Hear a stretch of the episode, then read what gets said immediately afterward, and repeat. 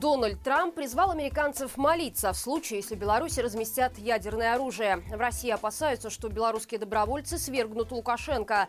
Только за последние три года население Беларуси сократилось на 200 тысяч человек. Об этом не только в ближайшие несколько минут. Президент США Джо Байден обеспокоен планами Владимира Путина разместить тактическое ядерное оружие на территории Беларуси. Об этом сообщила пресс-служба Белого дома. Байден отметил, что хоть это еще не произошло, даже разговоры об этом вызывают беспокойство.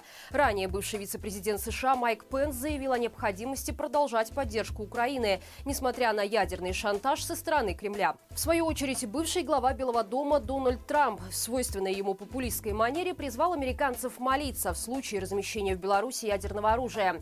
Тем временем Совбез ООН назначил дату заседания по этому вопросу на пятницу 31 марта.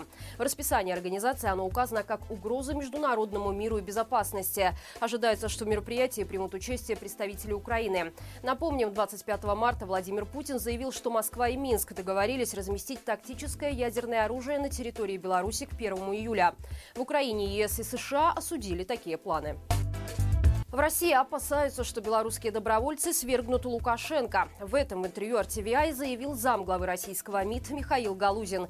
Дипломат подчеркнул, что риторика белорусов, воюющих в составе ВСУ, в последние месяцы существенно ужесточилась. Они открыто говорят о планах в будущем применить свой боевой опыт для силового свержения нелегитимной власти. В этой связи, считает Галузин, нельзя исключать, что в Беларуси из Украины будут переброшены диверсионные группы. Он призвал силовые ведомства нашей страны в полной мере учитывать подобные риски и при необходимости дать отпор как точечным провокациям, так и полномасштабному вторжению противника.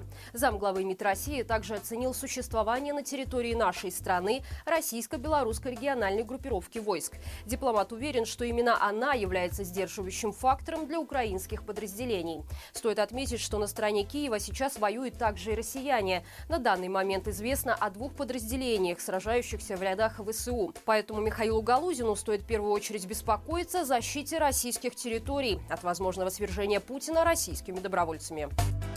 Только по официальным данным, за последние три года население Беларуси сократилось на 200 тысяч человек. Согласно Белстату, на 1 января 2023 года в нашей стране проживало более 9 миллионов человек. По сравнению с данными за 2022 год, количество жителей сократилось почти на 55 тысяч, что сравнимо с численностью такого райцентра, как Кобрин. В 2021 году на пике пандемии официальная статистика опубликовала данное сокращение населения на 90 тысяч, а в 2020 2020-м еще на 60. Таким образом, всего за несколько лет Беларусь потеряла количество жителей, сопоставимое населением крупного промышленного города. Если обратиться к статистике за период независимости, мы увидим, что в 1993 году население Беларуси составляло 10 миллионов и 200 тысяч человек. То есть за 30 лет страна потеряла миллион жителей. Отметим, что официальная статистика формально считает проживающими в Беларуси те, кто уехал на ПМЖ за границу. По совокупным данным миграционных служб стран, которые белорусы чаще всего выбирают для переезда, Польши, Литвы и Грузии, с 2020 года виды на жительство там получили более 150 тысяч наших сограждан. Таким образом, если добавить к данным Белстата сведения об уехавших белорусах, выясняется, что за три года страна потеряла население Гродно или Витебска. Действия России в отношении Беларуси можно называть и оккупацией, и ползучей аннексией, но главное – это ущерб, наносимый белорусским и глобальным интересам. Об этом Светлана Тихановская заявила на слушаниях в Конгрессе США.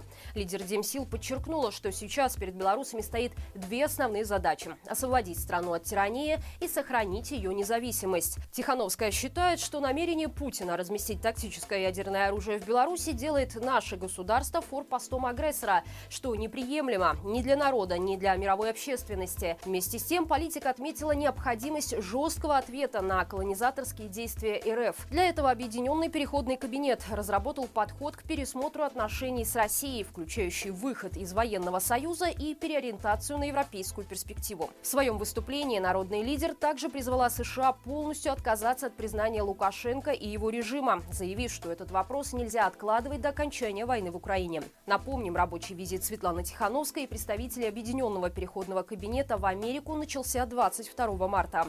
Политики выступили на конференции Калиновского в Вашингтоне и провели встречу с президентом Европарламента в Бостоне. Латвийская железная дорога ввела бессрочный запрет на перевозку грузов, перевозимых в вагонах, которые принадлежат БелЖД. Об этом стало известно сообществу железнодорожников Беларуси.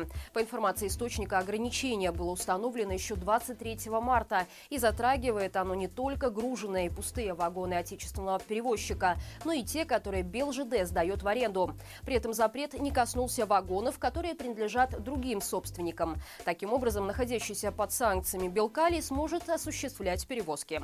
Однако в этом случае запрет затронет нефтеперевозку из Беларуси, поскольку необходимые цистерны есть только у БелЖД.